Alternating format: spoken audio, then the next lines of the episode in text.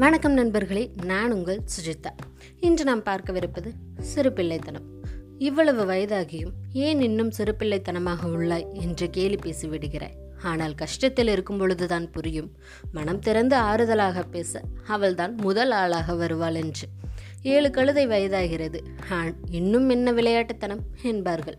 வயது ஆக ஆக பொறுப்புகள் அதிகரிக்கும் என்பதால் சந்தர்ப்ப சூழ்நிலையாலே நம்முள் புதைந்திருக்கும் குழந்தைத்தனத்தை வெளிக்காட்ட இயலாது. அதையும் மீறி ஒருவர் குழந்தைத்தனமாக நடந்தால் அவருக்கு கிடைக்கின்ற பட்டங்களும் ஏராளம். உதாரணமாக பைத்தியக்காரி வெகுலி என்றெல்லாம் கூறுவார்கள்.